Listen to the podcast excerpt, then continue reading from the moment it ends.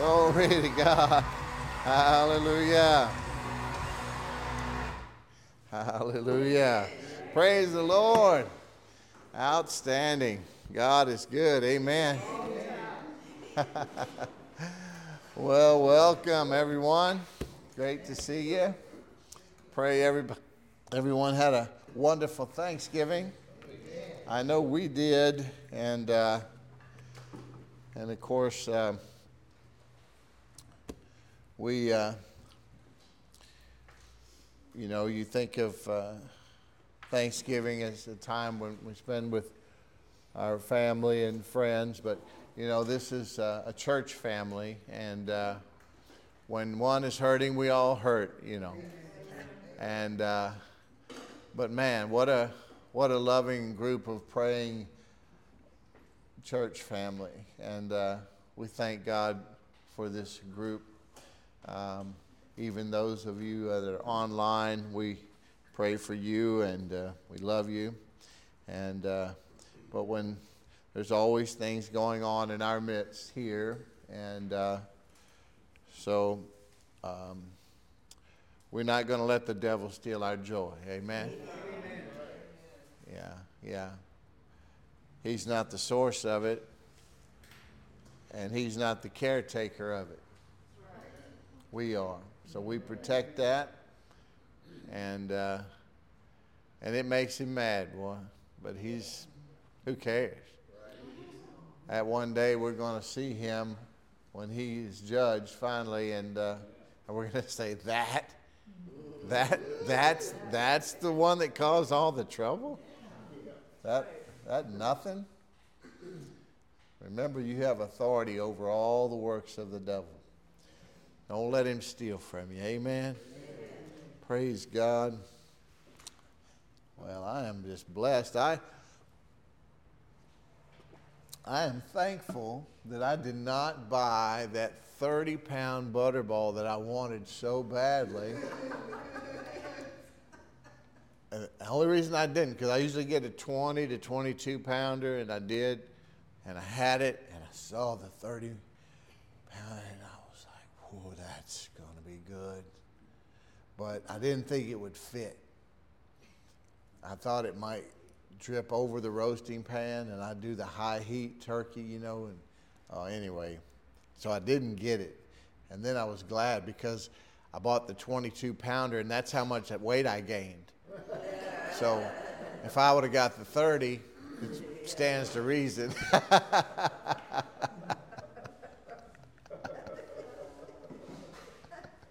Glory to God. oh, hallelujah. Repeat after me. I'm going to grow closer to Jesus today. I'm going to grow in the grace and knowledge of Him. This word is true. God's promises are for me. He loves me especially. And I love him too. Amen. Thank you, Father, for this day. Thank you for your love and grace and mercy and peace and joy. And thank you for just comforting us and healing us everywhere we hurt and just keeping us filled with the joy of the Lord, which is our strength. We love you and we thank you for using me today. Thank you for the anointing that breaks every yoke. Thank you for your precious word, the seed of the word of God, which is the manna from heaven, which we're going to sow into this plowed ground. And we just thank you that it will take root and bear fruit in everyone who hears this message today or at any time in the future. In Jesus' name, amen. Last week, I read a portion of uh, Proclamation 97 from 1863 uh, that Abraham Lincoln signed, um, setting aside a, a, Thursday in that year for, uh, for Thanksgiving. And uh, it was a day in that proclamation, he, he speci- specified what that, that day was for a day of national humility or humiliation, he called it, but it's just meant to humble ourselves and to fast and to pray and to not go to work, but to go to the houses of worship and, and, uh, and, uh, and to our homes and, uh, and just stay in, in prayer and fasting and, and the giving of thanks and to humble ourselves for that day. And, and I was just thinking about that as I, I love looking and studying those old, those old things, especially Lincoln. And I wonder how many still consider the, the humility of giving thanks to God on Thanksgiving. You know, if they think of it as that's what it's for. Um, we know the fasting part has exited stage left or whatever, you know. it's all about that bird and everything, and and that's okay. You know, it's good to to uh, enjoy that that kind of thing with family and friends, but the prayer, you know, if we're honest, it's probably said mostly, if at all, just before we begin the gluttony.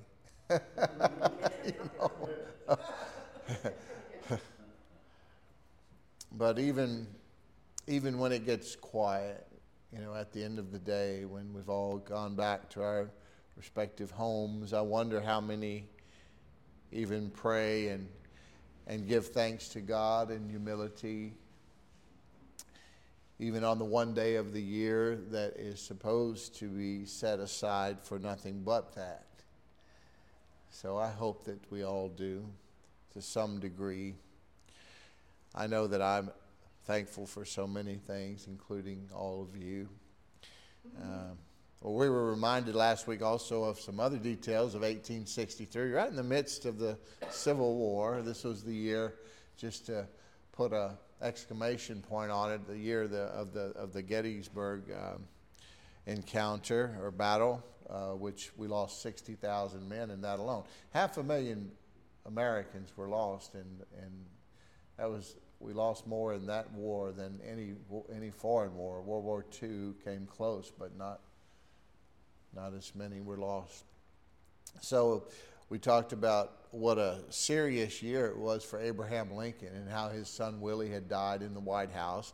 And then we talked about his awesome other child, uh, Willie's brother Tad, who, who was full of antics and he had that pet turkey, remember, that he had trained to walk on a leash. And, and uh, it was snatched up by the, the, the cook and was going to be dinner. And uh, Tad grabbed it ran to his daddy, who, whom he had seen pardon people, and, and asked him to give that presidential pardon to the turkey. And he agreed and did it. And that was the beginning of that tradition, and that's really cool. But I, uh, the biggest thing that I remember is when, uh, because of my fondness for Abraham Lincoln and the wonderful things that he accomplished, especially the one big thing, you know, which, you know, thing, I mean, half a million lives were lost to, to help, and there were a lot of other supporters and people behind the scenes. But Abraham Lincoln gets a lot of the credit for ending that atrocity known as slavery in this nation. And uh, I thank God this, this nation was founded on principles and, and the Constitution that enabled us to overcome such a terrible thing and that they stuck with it. But you know, it was on that field of when he went later in that year to do the Gettysburg Address, um, walking amongst the tombstones there, that he gave his life to Christ. And we know that he only lived a couple more years and was violently uh, murdered. And uh, just you know, I was just reflecting on the fact that, that had he not been saved there at Gettysburg, you know, because he was up in age and he had neglected a relationship with the Lord all those years. And no matter what good he had accomplished, even ending slavery and dying because of it, really, had he not given his life to Christ on that field there at Gettysburg or wherever, it didn't matter where he did it, but just a couple years or less before he passed on, he, he would not have been in heaven with us. You could do all the best things in the world, and if you don't have a relationship with Jesus, you will not be in heaven. Good people don't go to heaven, saved people do. I say that, but Jesus said, Why do you call me good? There's no one good but God. And so he was, what he was wanting the, the guy to do was to admit that he was God, that he was the Messiah, and he would have been right to do so, but that wasn't his understanding. So he was calling him good just to suck up to him. but now that we have God, we, there is goodness in us. Amen. Before, our hearts were evil and wicked. That's how we're born. We came with that corrupted seed and nature, didn't we? But 2 Corinthians 5 17, we, it's a familiar passage of Scripture. Thank God that uh, Abraham Lincoln entered into this phase of his life. Said, Therefore, if any man be in Christ, he's a new creation, a new creature. The old things have passed away. Behold, all things have become new. So now God has removed the, the stony heart um, and the sin nature and replaced it with a heart of love and his very own nature in Christ. Thank you, Lord. John 13 35 was one of the last things I mentioned last week. He said, By this, Jesus said, By this shall all men know that you are my disciples, if you have love one for another. I was just teasingly wondering, it, I was going to ask how many of you have been practicing the display of love for your neighbor. I hope all of you have, and we'll just not do a show of hands and we'll just we'll just take it for granted that you all have and that you always do. Amen. It's really not hard when you consider what he's done for us. Amen. Love humility thankfulness prayer. These things have been on my mind my heart Luke chapter 17. I'm not going to go over there because I'll read that chapter to you. But it's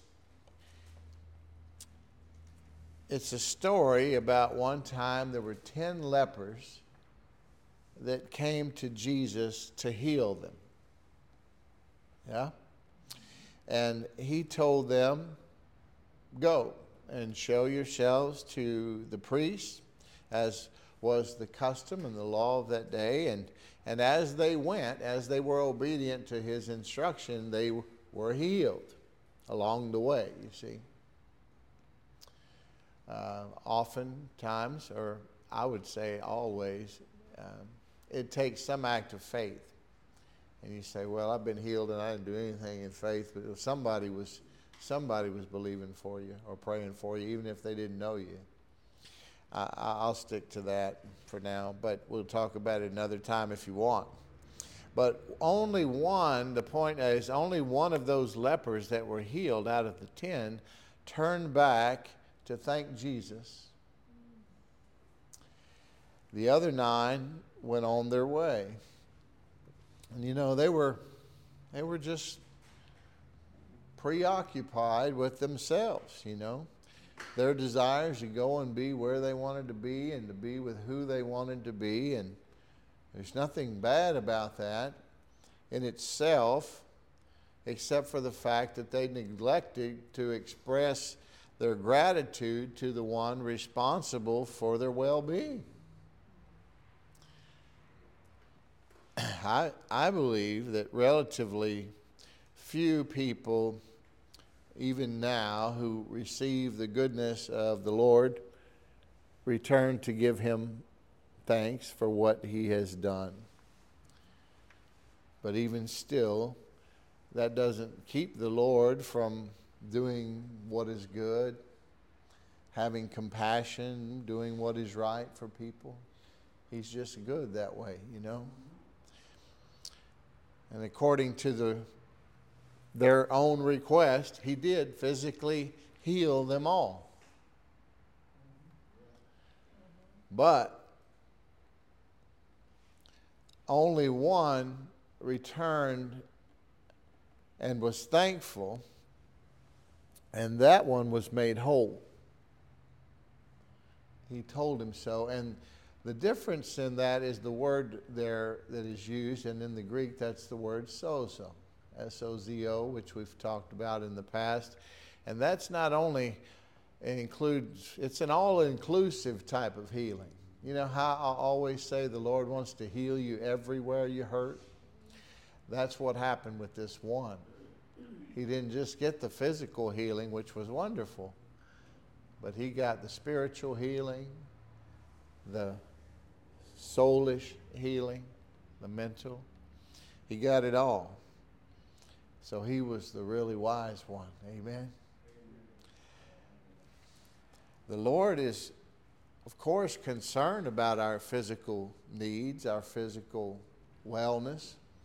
In um, Matthew 6.30, Jesus said, your, your Father knows that you need these things, talking about all the things that the world chases after, clothing and food and so on. So your, your Father knows you need those things. You don't have to worry about that stuff, you know you're a child of God now.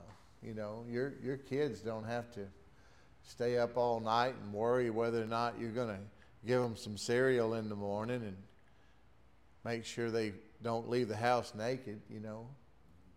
Same with ours. He loves us. Amen? And we don't have to fret over those things. Worry is just, uh, it's like a rocking chair. You know, it gives you something to do, but doesn't get you anywhere.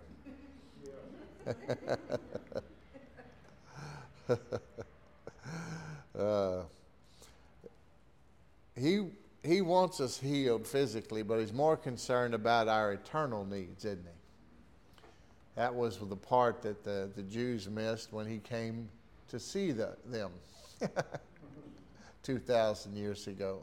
They thought he was here for all those physical needs and military and political and all that, and they missed the spiritual aspect, which was what he was here to repair on that visit. Next time he's coming to set up his kingdom. Amen. So he met their physical needs, but he also desired to meet their spiritual needs. And it's the same with us. When only one of the ten came back and and aligned himself is how you need to see it. He, by coming back and giving thanks to the one responsible for what he had received, he aligned himself to cooperate um, with, with God or to, he humbled himself to position himself with a thankful heart to continue receiving from God and to receive even more. Trying to find better words for that, but you get my point. Okay, thank you, Lord. we talk a lot about spirit, soul, and body. We do. I wish everyone did. I wish all churches did because it's very important. Matter of fact, when people want to start Bible studies, I encourage them that that be the first lesson that they study. Very closely followed by the love of God for them. Because, see, without understanding spirit, soul, and body, we won't understand how God can love us in our imperfect bodies and souls without understanding that we're three part beings, and the essential part of us is the spirit. We are spirit. Our Father is a spirit. And those who worship him must worship him in spirit and truth. John 4 24. So we're a spirit created in his image with a soul and a body. And that spirit, of course, we cannot discern with our natural senses. That's why we need the Word of God. That's why we need the, the Spirit of God. But we can't discern it with our natural spirits, or and we can't we our natural senses, and we can't learn about it in school, no matter how high we go. Um, so we'll struggle in our understanding of God and our salvation until we, we get that, you see. Well, the, the Lord, His desire is for us to, to prosper spirit, soul, and body, isn't it? Isn't it? I mean, go back there to the five T's in the back after after uh,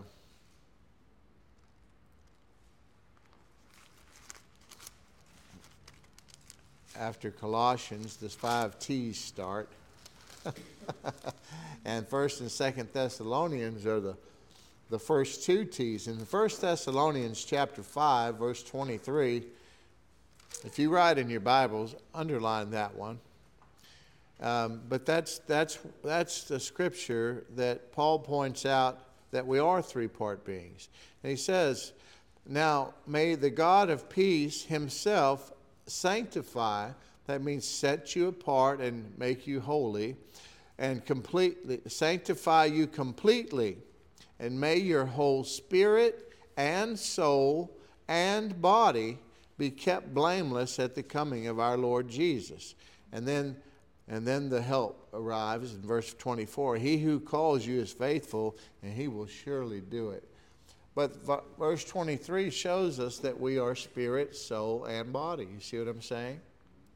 And then he wants us to be sanctified and stay that way, and then offers and said and and and and, and claims and um, as a fact that that Jesus will do it. And so that's good news. And then in 3 John, the epistle of John, 3 John 2, Beloved, I wish above all things that thou mayest prosper and be in good health, even as your soul prospers. So you see, this is God's will for our lives. Amen. We're going to get back to our spiritual keychain. One of the keys to the kingdom is giving thanks to God. I'm just continuing on in this vein for a moment because even though Thanksgiving is past, we're closer to it now than we were before last week.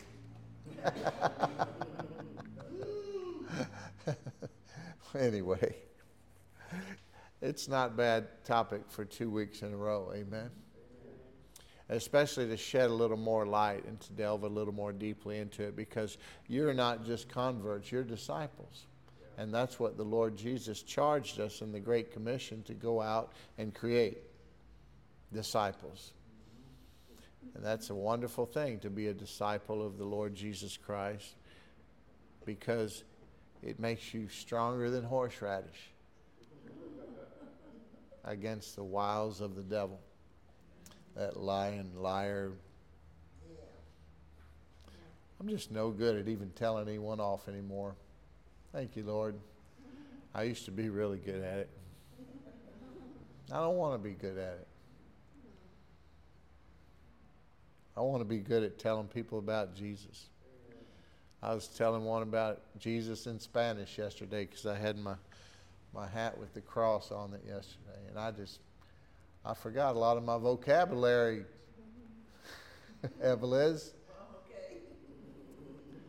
But I said, I just, uh, he started asking, and I knew what he was saying. And I said, well, said, yeah.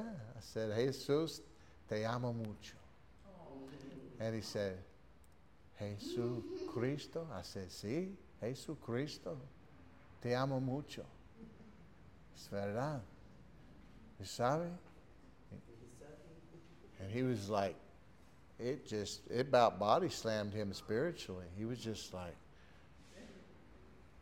it really, I mean, the Lord just set that up. And see, that's, you know, all I said to him was, Jesus loves you very much. And that's all you ever have to say to anybody. Somebody will come along and water that seed. Hallelujah. uh,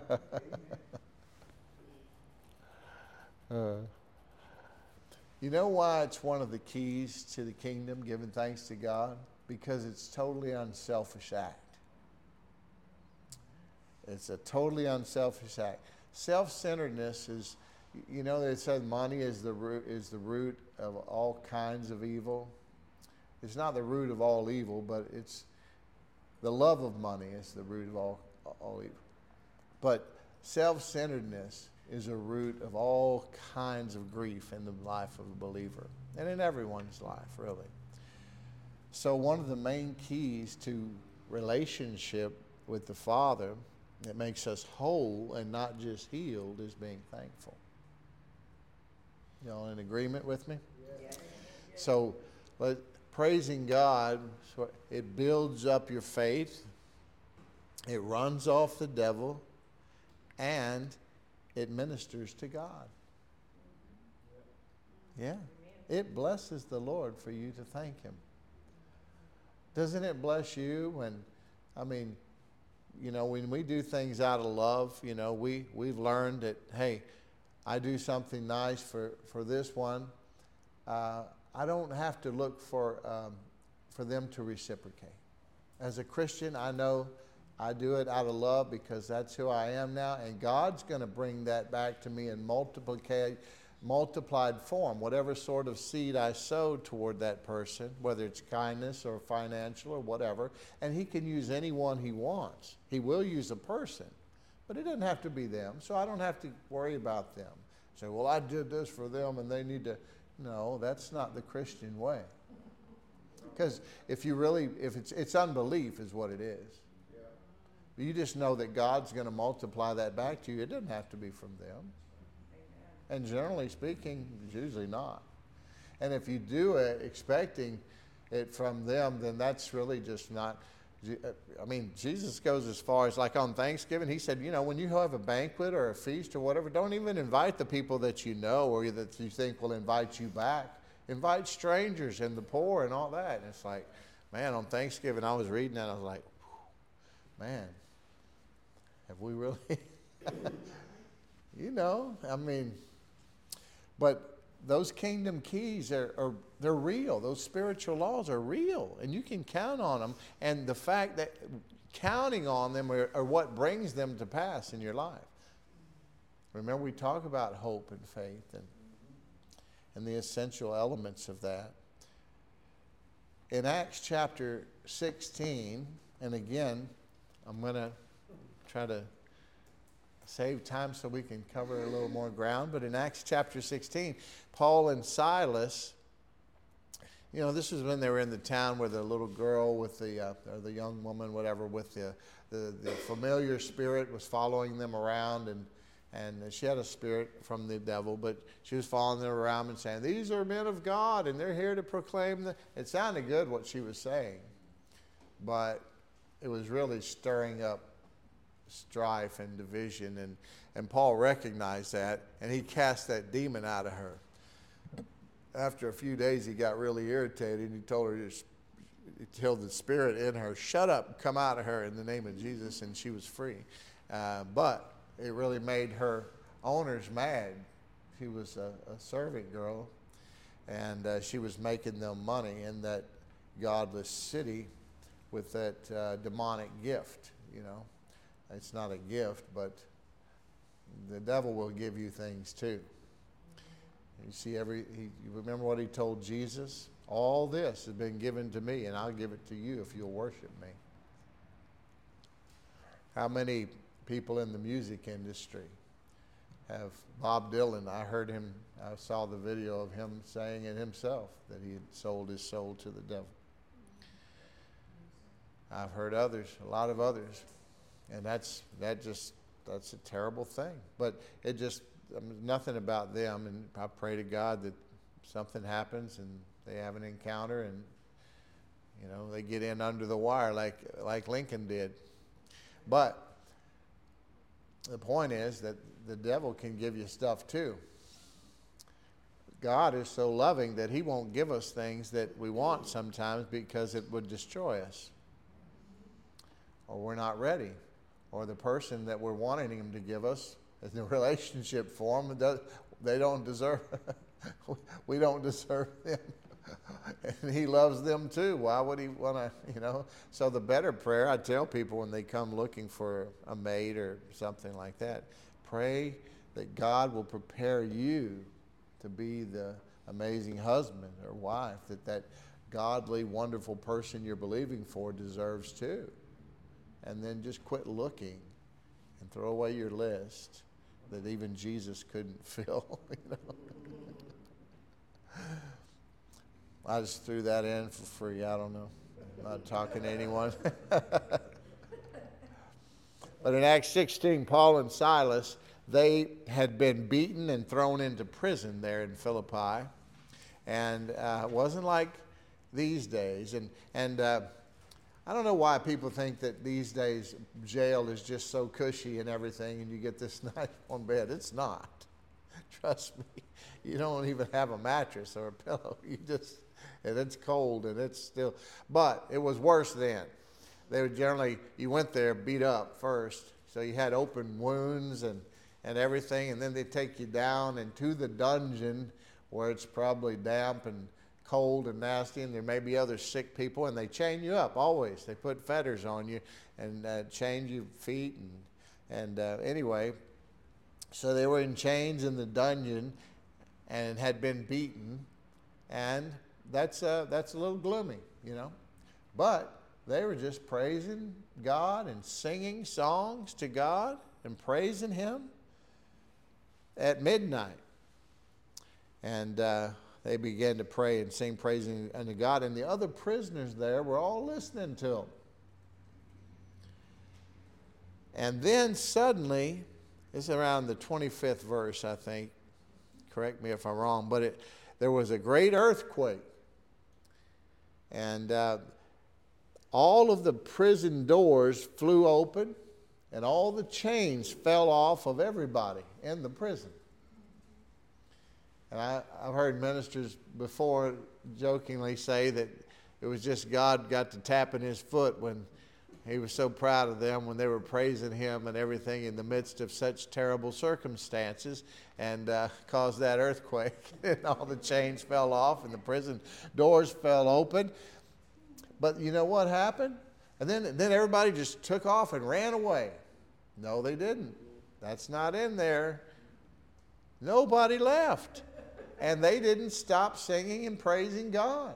The Spirit of the Lord there, and they were, they were having church, man. And they, you know, they didn't stop anything. The, the presence of the Lord must have been tangible. The Holy Spirit was really manifesting there, and nobody left. Nobody left. They were just doing it out of love for God, and the anointing was that strong. That had to be very powerful. That's what thanksgiving and praise can do for us. Y'all know that? It's not any different for them. God, God's no respecter of persons. It doesn't mean He doesn't respect anyone. It just means He doesn't have favorites. So He loves you as much as He loved Paul and Silas. And it can free us from the chains that bind us when we praise God and give Him thanks. And it puts the devil to flight because God inhabits the praise of His people. And when God is in in the in the midst, the devil isn't. Let me tell you that. so all your hurt and, and pains and demonic oppression that the devil uses to try and bind you up will just fall away when you begin to just praise God, and especially in the midst of trying circumstances. And I know, you know, that, I mean, I, you know, I, I get it, you know. When you're the one in that, in that fire, you know, and you're hearing someone say this, you're like, yeah, buddy, switch places with you for a minute. I get it. But still, it's true. God is faithful, and the devil is a liar. And your heart will open up to God your faith will be strengthened, and you'll be able to receive all that God has for you. Amen. Yeah. So, well, I was thinking about this last night, and I kept seeing a picture, and it was like the Lord was saying, He was trying to tell me just make sure they don't think of me this way, you know, and, and I'm like, what, you know, don't, don't, don't think that this, that, that giving me thanks and praising me is a, is an order or is a command, you know. And I was like, yeah, but I don't know how to. And he, and he kept showing me a picture of the guy at the, at the circus with the, with the whip in his hand and the chair with the lion. Shpah, shpah. He said, make sure they don't see it that way. Yeah, I kept seeing it over. And I'm like, what is that? He's like, that. I don't want, you know, I don't want them to think of it as a, a legalistic thing.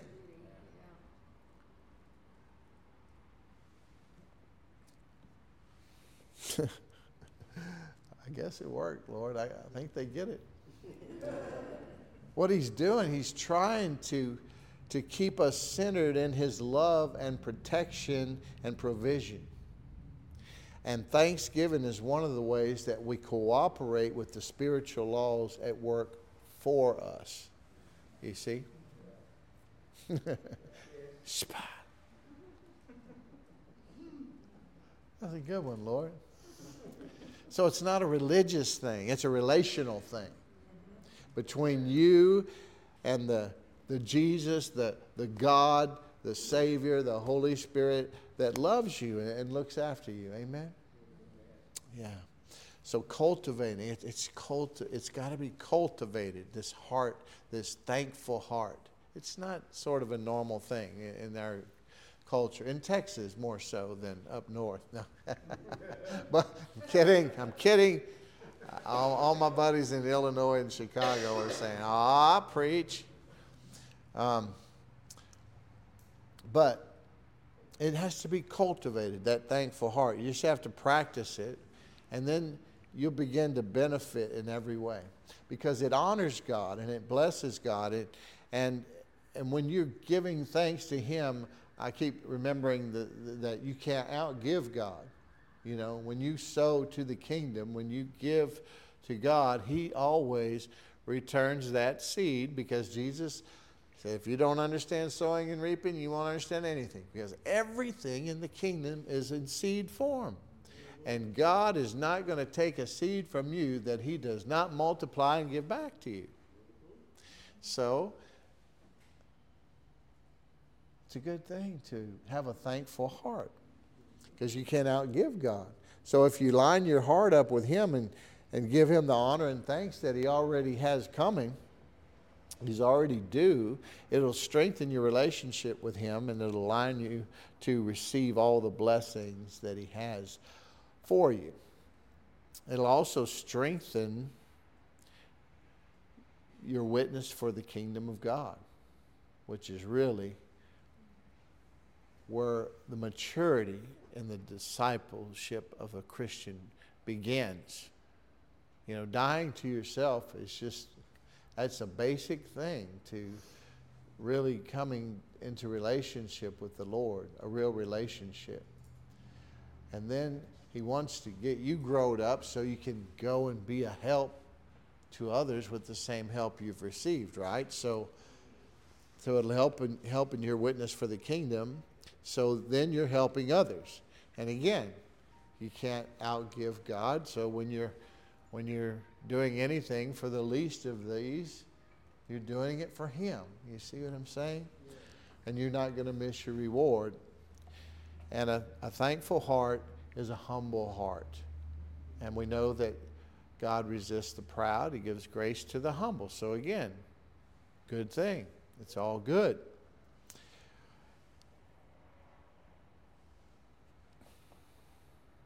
So, humility and thanksgiving will bring great grace into the life of a believer. I really believe that.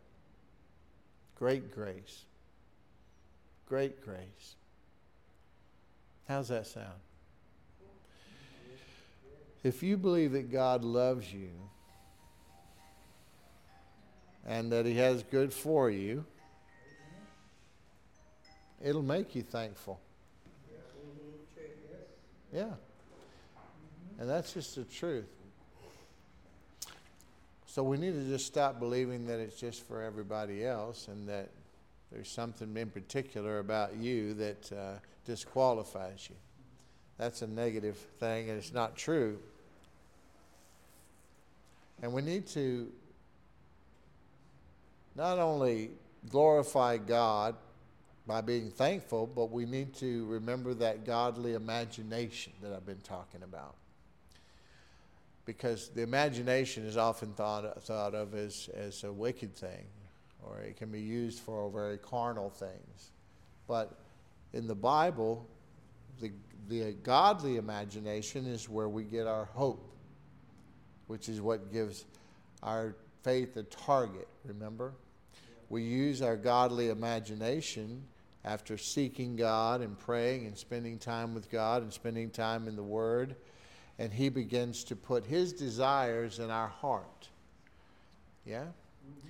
And so then we begin to, to paint these beautiful pictures and images in our hearts and minds, these godly assignments and dreams and hopes and visions um, for our lives and our, our family and our, our church and our businesses and our health and our relationships and finances. And that hope gives that faith a target.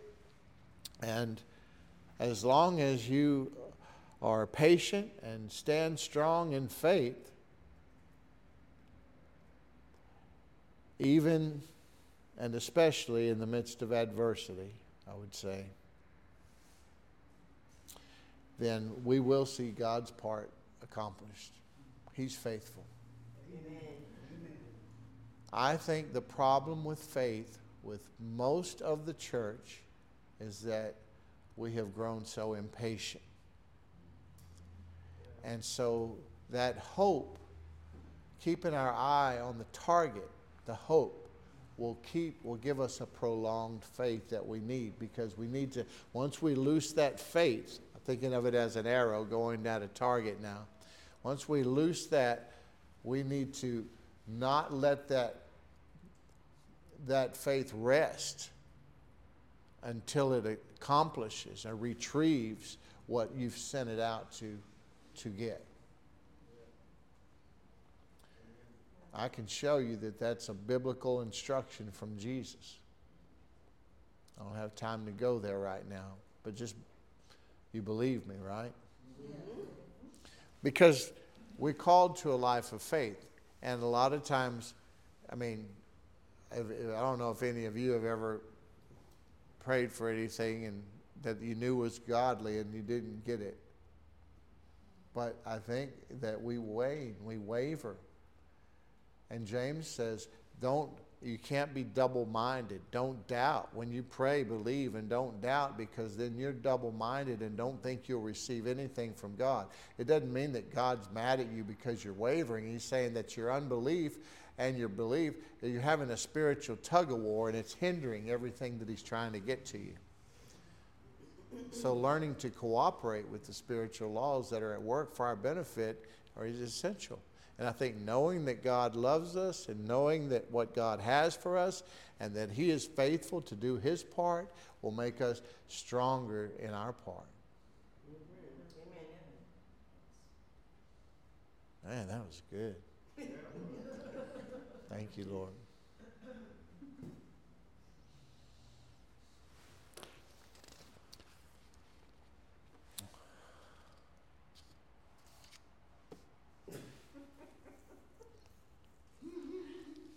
it's a it's a it's a page of uh, scriptures that Jesus as our example of giving thanks. But I think I think he's telling me they're they're good on thanks right now. Yeah. yeah. Colossians 1 or 3:17 says whatsoever you do that that means everything in word or deed, So that definitely means everything. Do it all in the name of our Lord Jesus, giving thanks to God and the Father by Him. So, you know, that's a good litmus test for whatever you're doing, and you wonder, hey, man, is this of God? You know, well, if, eh, can you walk in and declare, I'm doing this in the name of Jesus? And with a straight face? well, that, I mean, based on this scripture, whatever we do in word or deed, we should do in the name of the Lord Jesus, giving thanks to God and the Father by Him. So the Lord wants for us and has provided for us to have a life of peace and abundance, but the world and the enemy are against that plan. Huh? Right? We, we agree that the God wants us to live a life of peace and abundance. Jesus gave us his peace in John 14, 27, that amazing peace. And God is a God of abundance. I've shown you that through Scripture. So that's his will for our lives. And we know that there's an adversary, the devil, who does not want that for us. It's, it's pretty simple. So he's against that plan. so we have to fight for what is ours to part. No. Wrong, wrong. See? That's the devil. The devil wrote that song. No, I'm kidding. I'm telling you, Lord, I don't know how you use me but I love you for it. So we have to fight for our rights that God has given us. Jesus died and paid for on the cross. You know, we're not going to take anything out of this world with us except for souls. He who wins souls is wise. That doesn't mean you have to be a preacher, but you're all supposed to be doing the work of the ministry. Any of you invite somebody to church this week? I did yesterday. I think he's coming too. He's a veteran and he's been looking for a, a church that, um, that, that that it's not all about the music. I said, "Well, come on down. we'll be all right." I think you'll be satisfied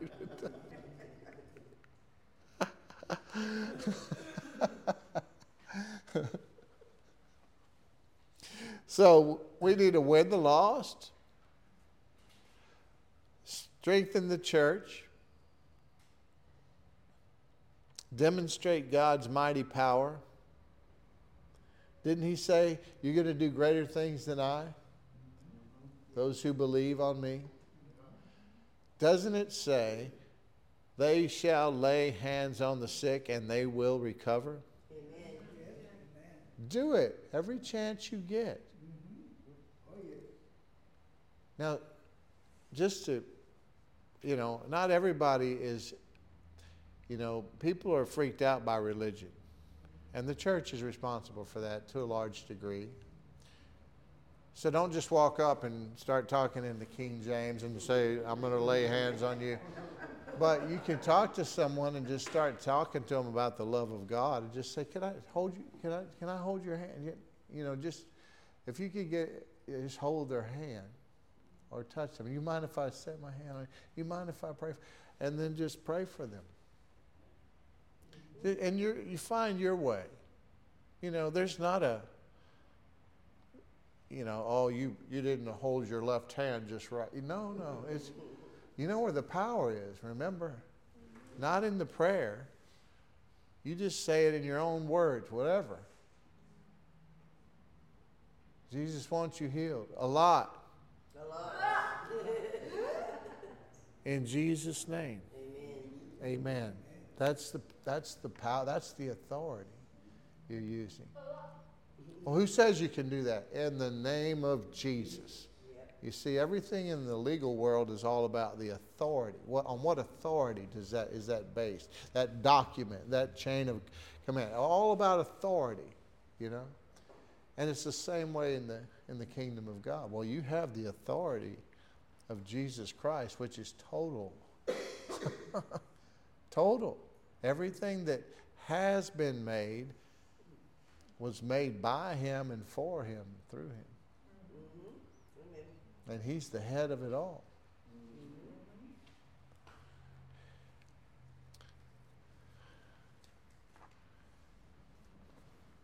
I want to just start something. Um, I want to, I feel like I just want to talk about the grace of God for a second and uh, just wet your whistle, get you excited again.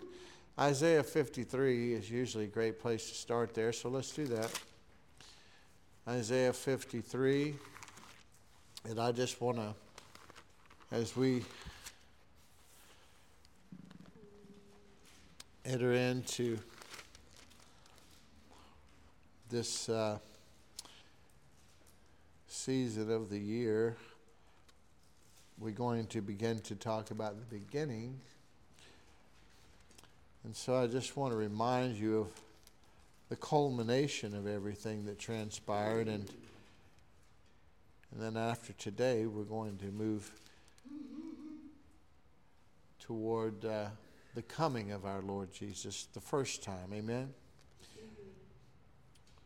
But we're going to look at his exit here in Isaiah 53. I'll just start in the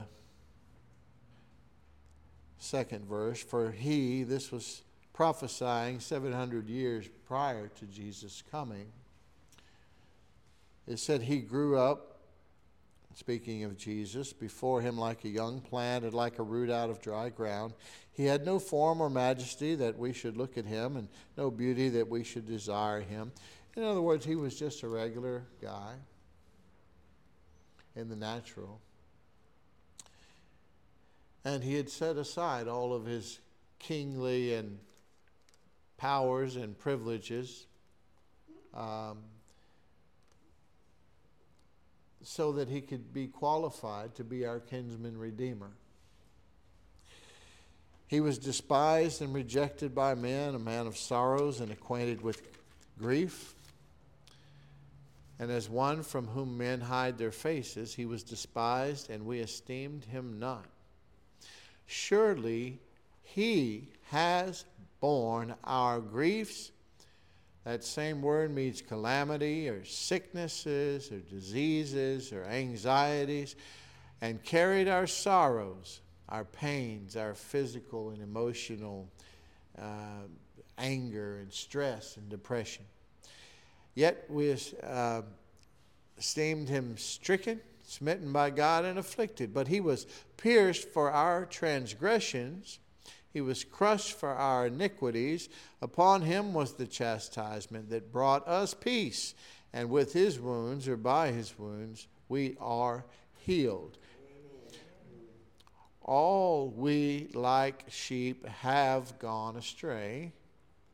We have turned every one to his own way, and the Lord has laid on Jesus the iniquity of us all for our rebellion that he pointed out there.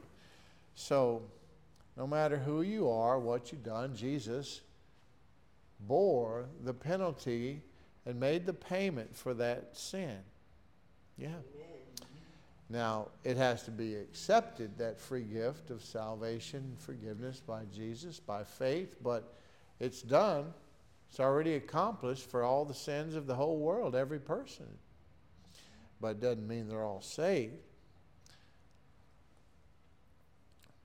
So I was just thinking about grace because I always do. And uh,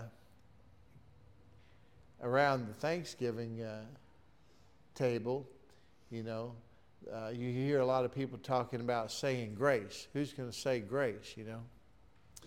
I think it's the only time that uh, prayer is uh, is, is uh, involved on Thanksgiving with lots of folks, like I said before. But listen, you don't say grace, you acknowledge grace by giving thanks. And grace is a person, Jesus. You can't separate the two. Grace is the unearned, unmerited, undeserved favor and blessing and acceptance of God toward all who put their trust in his son Jesus Christ as their Lord and Savior. I've, I've done it before like this, so it's easier to remember. Grace is God's riches at Christ's expense. Yeah? Matthew chapter 18, verses 2 through 4, Jesus said, and, and calling to him a child, he put him in the midst of them and said, Truly, I say to you, unless you turn and become like children, you will never enter the kingdom of heaven. Whoever humbles himself like this child is the greatest in the kingdom of heaven. Why do you need to become like children? You want it's he's not talking about the childish part. you know? We, we did really good on Thanksgiving. We didn't have any meltdowns. And I was just like, wow. Because we got seven year old girl, we got a four year old girl, a three year old boy, and a one year old boy. And I'm like, there were no meltdowns. And I called back over there, and Garrett said, well, you, you, you just missed it by about 15 minutes.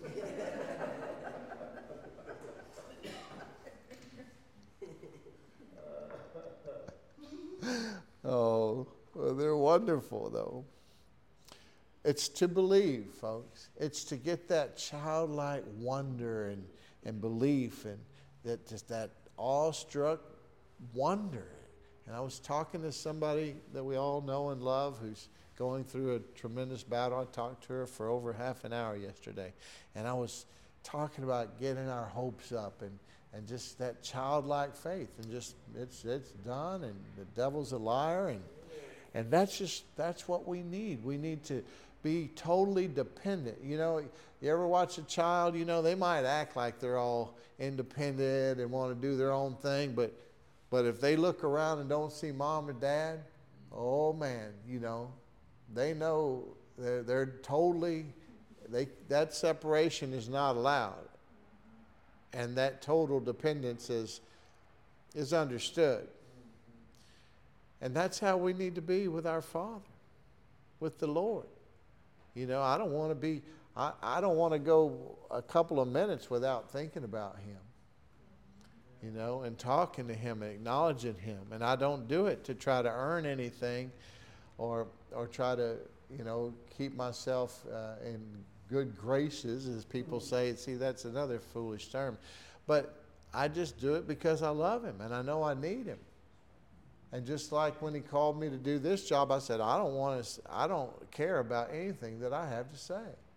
It has to be you.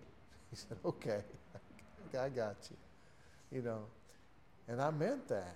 You know, I, I still don't care about anything that, you know, if somebody comes to me, which they do all day, every day, you know, about important things, I need it to be God talking back, you know.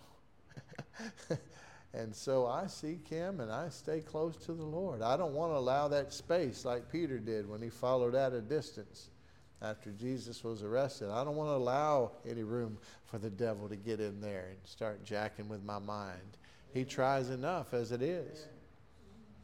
And the closer you get to the Lord, the more he'll try because he hates that relationship, something he'll never have.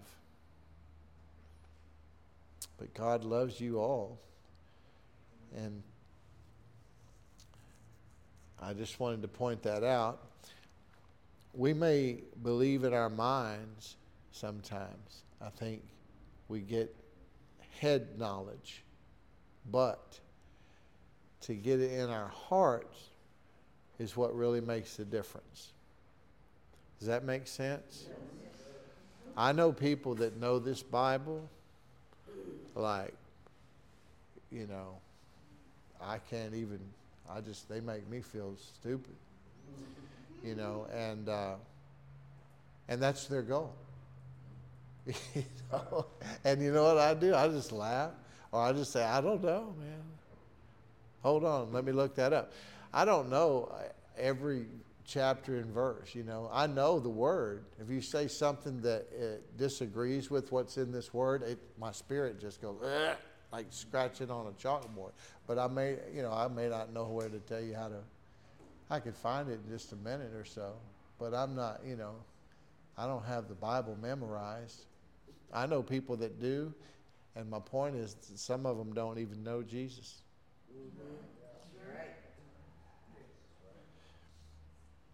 So we can get things in our minds and not in our heart, but really the goal is to get it in your heart because God, God told me if I can get it in your heart, I, if I can get it in your heart, I can get it in your hands. To, he's talking about believing for things. You know, but instead, we're, we're so conditioned to a performance based relationship or acceptance from God um, that it, it can really hinder our relationship with God. So we don't want to ever get stuck in that rut. We've talked about ruts. We don't want to get stuck in that rut. And so people say, well, so, okay, so it's all about the grace of God, and, and I don't have to earn a relationship, so I don't need to be good, or I don't need to do right. You know, well, you know, God's not going to stop loving you if you don't. But the Bible does say that you're a slave to whom you obey. And spiritually speaking, there's only two sides. so you do the math. Do you want to open the windows and doors of heaven to pour out blessings in your life that you can't handle? Or do you want to open every door and window in your home for the devil? Because you have the ability to do both. Uh huh. So I think that that sort of answers that question. You know, people talk think of the grace of God as a license to sin. Jude wrote a one page book in the Bible about it. He was so upset about it. He's, he wanted to, I think he wanted to cuss, but he, he's talking about these people who snuck into the church that tried to make the grace of God into a license to sin. But you know, Titus 2 11 and 12, he talk about the grace of God that brings salvation has appeared to all men. So again, Jesus has paid for it all, but not everybody's saved because you have to have a faith response to the grace that has been provided.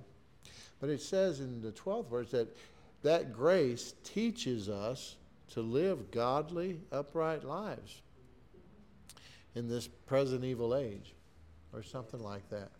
So grace is a teacher, and so it grace is is is not just a, a path. So you know, it's like it's like some have a mindset that grace is just a license. So I don't have to stop at any red lights, and I can do whatever I mm-hmm. want, and Jesus covered it all, and I can just, you know, it's just they think of grace that way, and while grace does bring lots of blessings and provision, if if if faith is applied to that grace and that promise for that need at that time it's also a teacher. So it's an empowerment of God's strength, God's power, the ability to be and to do all that He's called us to be and to do.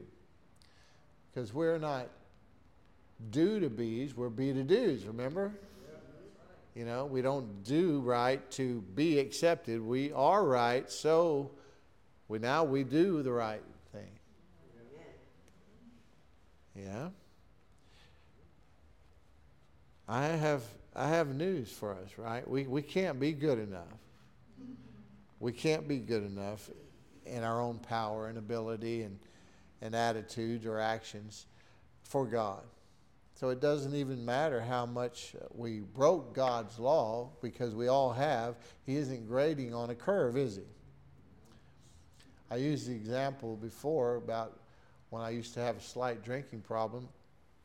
And uh, I had a, I was in Dallas and I had a, a sliding glass door that would get stuck on its track. It was one of those old aluminum mill finish ones that needed to be replaced. And, and I would have to jiggle it and stuff. And I, I, I knew enough about them because I sold them that you could pick it up off the track and just kind of recenter it.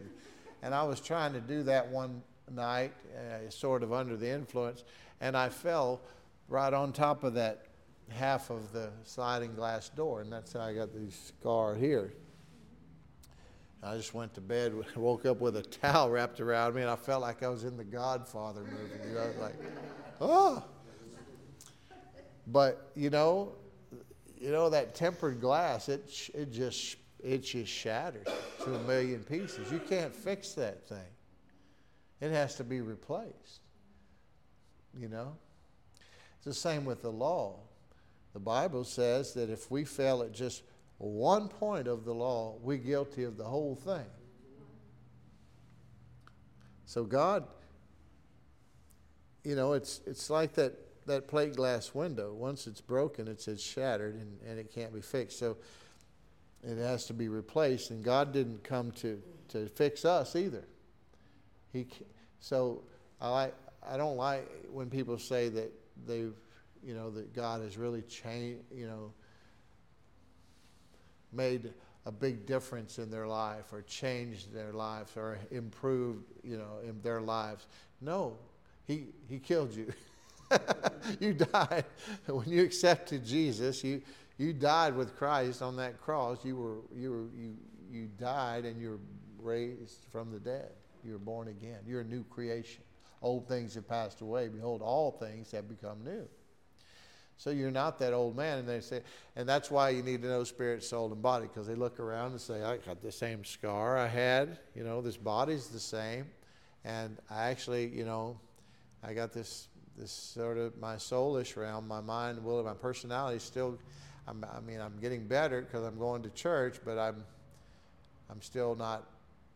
You see, so they have to understand it was their spirit that was born again, and is brand spanking new and perfect and sealed, so they can't get any yucky in there forever. One third of their salvation is finished. Gospel isn't a self help program, is the point. Jesus came to make us new. Romans 10:4 says, For Christ is the end of the law for righteousness to everyone who believes. What does that mean? That means Jesus is the end of the law, the end of good behavior as a means to earn a relationship with God. You can't. That's good news. But right believing produces right living. And that's what we're that's what we're trying to accomplish. Hmm? We're trying, trying to create disciples that know the truth. And the truth, just like grace, is a person happens to be the same person. Jesus is the way. Jesus is the truth. Jesus is the life. Jesus is grace. Can't separate him.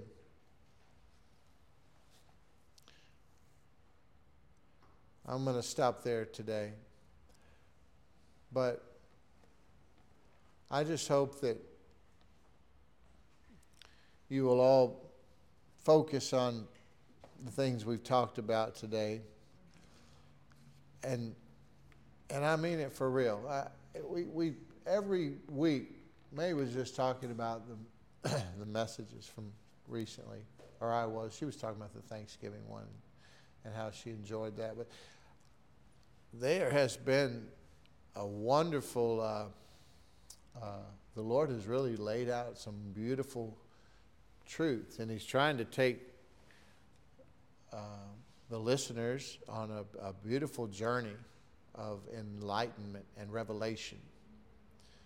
Um, and, you know, even though it's coming from a faulty vessel, if you will just take these truths, these keys, these kingdom keys, and really consider them, make them your own. I mean, there, there's, there's no end to, no limit to what God can do through you and wants to do. Amen. Amen. Amen. I believe that with all my heart. And I just hope that you'll meditate on these truths and make them your own. And know that God loves you and wants great things for you. Amen? Amen. All right. Well, let's just give the Lord a hand clap of praise. Thank you, Jesus. We love you. We love you. Thank you, thank you, thank you for everything that you are. Thank you for everything that you've done. Thank you for everything you continue to do. Thank you for your mercy and grace and love and promises and peace and love and joy. And just, just thank you, Lord, for this time of year. Use us, Lord, to go out and shed your light.